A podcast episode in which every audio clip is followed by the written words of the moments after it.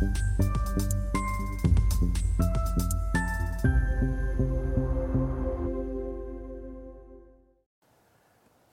Bonjour, bienvenue sur Investir TV dans notre émission Levée de fonds où les entrepreneurs, les entrepreneuses en recherche de financement viennent nous présenter leurs projets.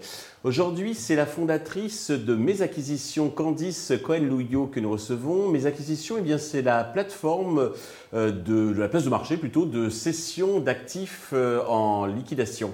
Candice, bonjour. Bonjour Stéphane.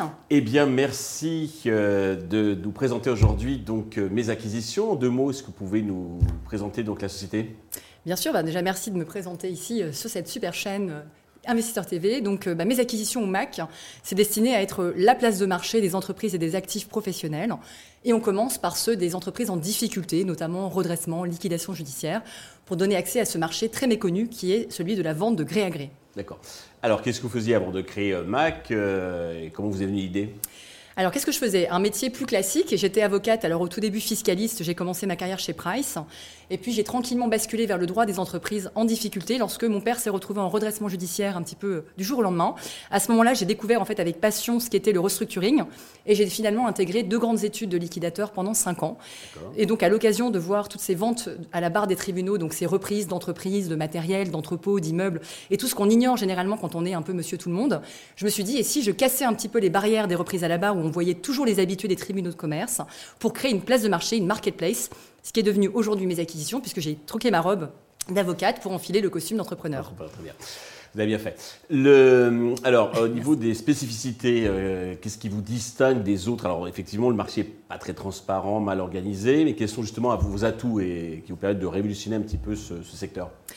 Eh bien, justement, l'idée, c'est d'avoir une grande centrale de référence. Donc déjà, il n'existe pas de centrale de référence qui va répertorier aussi bien toute entreprise en difficulté, que ce soit une petite entreprise, un fonds de commerce, un commerce de bouche, partout en France, ça c'est assez important de souligner, mais également des actifs, puisqu'on est là aussi pour éviter le gaspillage. Donc on peut avoir du matériel de production, on peut avoir du fichier client, de la licence 4, des entrepôts, des appartements, des maisons, des terrains, des actifs digitaux également, mmh. euh, tout ce qui est brevet, logiciel qu'on a parfois du mal à protéger. Et donc là, on peut le reprendre. Donc c'est la seconde main de l'entreprise et de ses actifs. On retrouve tout sur cette plateforme et surtout on fait de l'accompagnement adapté. C'est-à-dire qu'on va pouvoir passer en direct sur un tableau de bord en tant qu'utilisateur pour avoir accès à, un, toute la donnée enrichie en temps réel sur chaque dossier, et surtout bénéficier de l'accompagnement soit par le digital et la tech, mhm. avec nos offres de reprise qu'on peut déposer quasiment en ligne et donc accessibles à tout le monde. Et sinon, évidemment, faire appel à nos experts partenaires, avocats, experts comptables, notaires, conseils en session, etc., qui vont pouvoir accompagner chaque utilisateur, que ce soit un particulier ou un professionnel, jusqu'évidemment à la transaction, voire au-delà. D'accord. Les administrateurs, les liquidateurs vous alimentent assez facilement ou sont un petit peu réticents à votre initiative? C'est un milieu qui est un petit peu conservateur. Alors, vous le connaissez bien parce que vous y avez travaillé, mais Comment ils réagissent alors justement, donc j'ai avant de lancer ce gros bébé, évidemment, j'ai déjà parlé de ce sujet bien en amont, parce que moi, dès mes premières années en, études de liquidateur, j'avais l'idée, donc j'en ai parlé déjà aux, mandataires qui étaient mes patrons à l'époque, qui m'ont trouvé vraiment, qui ont trouvé cette idée vraiment euh, géniale et révolutionnaire, si on avait justement l'ambition d'aller au bout de ce gros projet.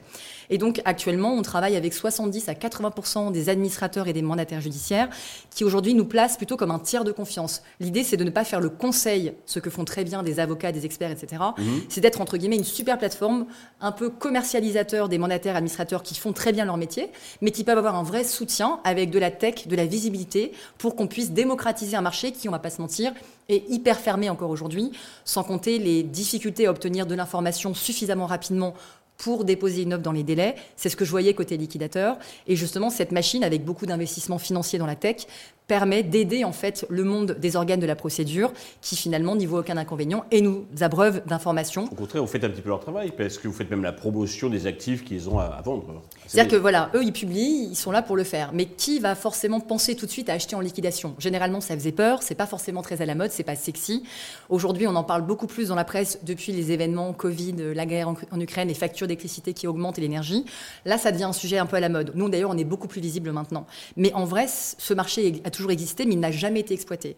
Et donc, à mon sens, il fallait une start-up, en fait, un peu révolutionnaire, qui avait l'ambition de travailler vraiment sur la meilleure manière de commercialiser et d'être du côté du repreneur, donc ce que ne fait pas le mandataire et l'administrateur qui doit représenter les intérêts des créanciers, à qui on doit rembourser les dettes, tout en étant main dans la main en faveur d'une revalorisation des actifs, puisque gaspiller c'est terrible et euh, brader, euh, partir à la casse, même pour le dirigeant en liquidation en dressement, c'est une catastrophe aussi psychologique, pédagogique. Donc voilà, l'idée c'est d'avoir un cercle vertueux tout en essayant de faire une bonne affaire, puisqu'évidemment, c'est un marché moins cher. Ça résout donc un pain point, comme on dit. Alors, comment vous rémunérez du coup Quel business model Qui est-ce qui, vous paye Important comme sujet, qui nous paye? Eh bien, aujourd'hui, on a un modèle assez, simple et transparent. Euh, trois moyens de rémunération. Déjà, la commission de succès. Donc là, ça veut dire que tous nos dossiers euh, qui sont déposés en tant qu'offre de reprise, dès lors qu'on remporte la transaction pour le repreneur, on va toucher une commission avec un barème. C'est ça. C'est évidemment c'est le repreneur qui paye, tout à fait. Ensuite, on a aussi des rétrocessions de prestations en fait de nos partenaires, grâce à qui évidemment on va pouvoir avancer sur des dossiers et qui vont donc générer eux-mêmes des prestations rémunérées pour les clients. Et donc on va évidemment avoir des rétrocessions les uns avec les autres. Et ensuite, on a ces espèces de packages d'abonnements à venir, mais aujourd'hui ce sont des offres de reprise digitales. Mhm. Ces fameuses offres qui permettent à monsieur tout le monde d'acheter en ligne un appartement, un véhicule, du matériel euh, informatique, des téléphones portables, du enfin peu importe, et des offres donc qui sont digitalisées et qui permettent pour 20 euros, 50 euros, 100 euros, 200 ou 400 euros ou même 800 euros de passer directement par Mac pour être en mesure de présenter la meilleure offre au tribunal ou devant le mandataire. Voilà, qu'on soit bien, comment dire, clair, c'est pas des ventes aux enchères, hein, comme on voit euh, des fois dans des reportages, etc. C'est vous, c'est euh, de présenter l'offre au tribunal et ensuite c'est le tribunal qui euh, décide donc l'acquéreur, le, le, repreneur. C'est ça, c'est qu'en fait souvent d'ailleurs les gens, mais même des gens qui sont même des, parfois des dirigeants très avertis, confondent les ventes de gré à gré. c'est ce marché. C'est très important de le souligner. Je vous en remercie parce que souvent on confond, voilà, on fait un mélange des ventes, des saisies judiciaires, les ventes des huissiers, les ventes judiciaires, euh, les ventes à la bougie. Donc tout ça est un petit peu très mélangé.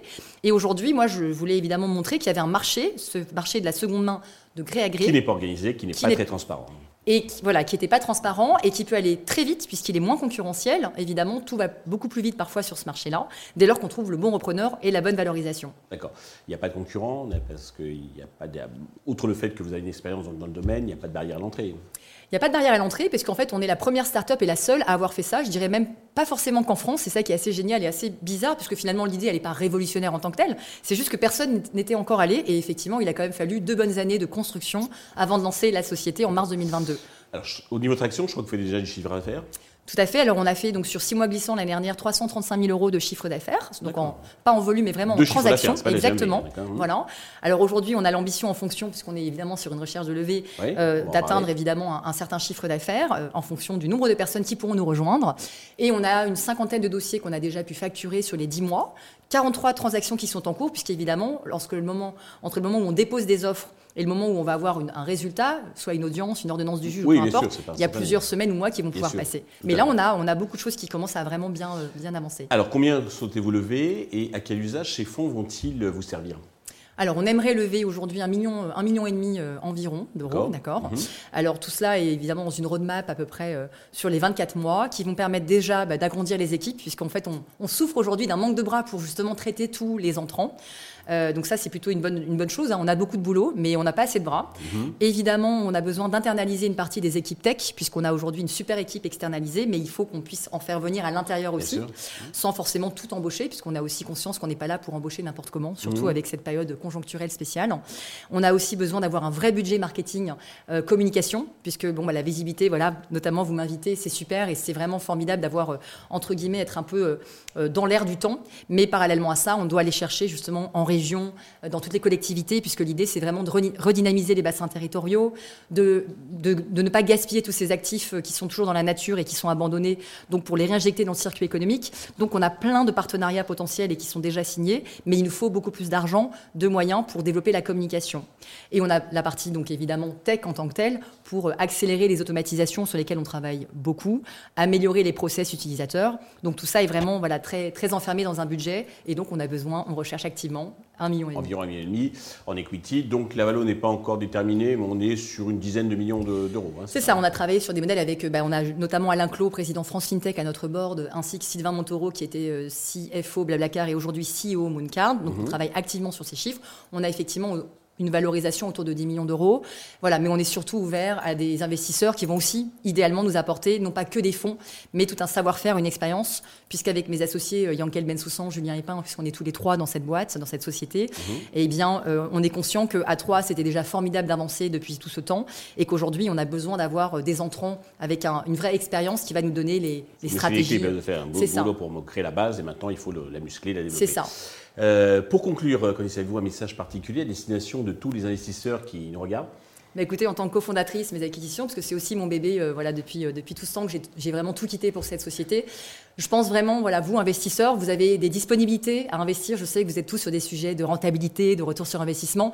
Sachez que nous, avec Yankel et Julien, on a tout quitté et pas pour rien, parce qu'on croit vraiment en ce projet, d'ailleurs, qui est euh, très démocratisant et qui est très visible aujourd'hui grâce au fait que, bah voilà, l'ère du temps, c'est que les, sociétés se portent mal, qu'on a pourtant plein d'actifs et d'entreprises, qu'on a derrière un marché de repreneurs qui s'ignore encore et qui a les moyens de trouver les moyens de justement de retourner ces entreprises, de trouver des solutions aussi pour ces actifs plutôt que de les gaspiller. Mais nous, il nous faut beaucoup plus d'argent aujourd'hui à côté du chiffre d'affaires qu'on est là vraiment pour développer au quotidien avec nos équipes très dédiées. On a donc besoin de vous parce que ce marché, il est là. Tout le monde dit que c'est formidable comme projet. Donc, au-delà du côté formidable, j'ai besoin de vous pour avancer à nos côtés. Et puis, j'espère devenir euh, l'Amazon peut-être des entreprises et des actifs ou le Vinted. Candice, merci d'être venu nous présenter et faire, euh, disons, euh, participer donc, à ce projet qui personnellement me séduit énormément. Euh, donc tous les investisseurs intéressés peuvent contacter directement Candice ou contacter la chaîne qui transmettra leurs coordonnées comme d'habitude. Merci à tous de nous avoir suivis. Je vous donne rendez-vous très vite sur Investir TV avec un nouveau projet dans lequel investir. Merci Stéphane et au revoir.